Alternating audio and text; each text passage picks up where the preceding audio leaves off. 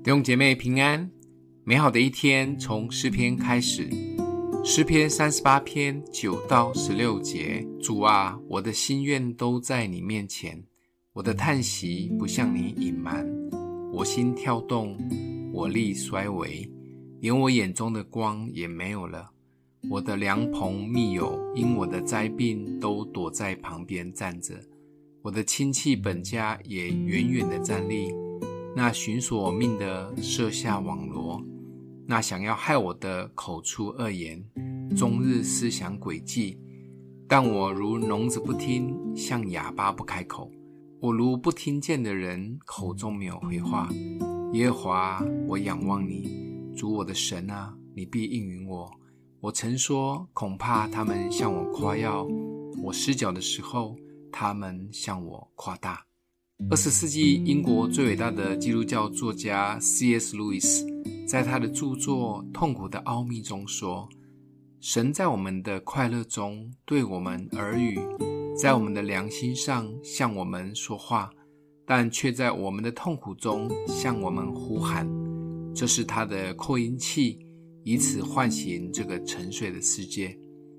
神当然知道诗人所经历的痛苦。”他在等候诗人愿意谦卑的来寻求他，但如果诗人仍然硬着心蒙住耳朵不听，甚至在痛苦中只是一直抱怨环境、看人不顺眼、质疑神，更容许撒旦的谎言进入心中，就算神喊得再大声都没有用。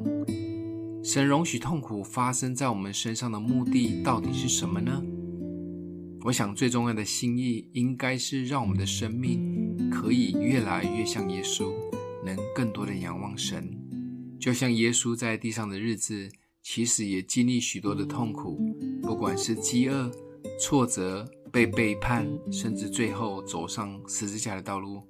对耶稣来说，每一次在困难中的仰望，就让他可以重新得力，心灵平静，带着盼望继续的向前。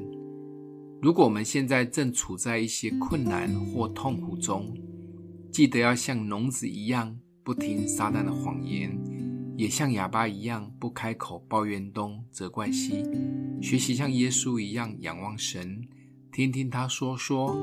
其实很快我们就可以听见从麦克风里面神传来的声音，会很清楚的。今天默想的经文：耶和华，我仰望你。主我的神啊，你必应允我。我们一起来祷告：爱我们的父，我仰望你，相信在活人之地，我们必得见你的恩惠。求主继续坚固我们的心，等候你。奉耶稣基督的名祷告，欢迎分享出去。愿上帝祝福你哦。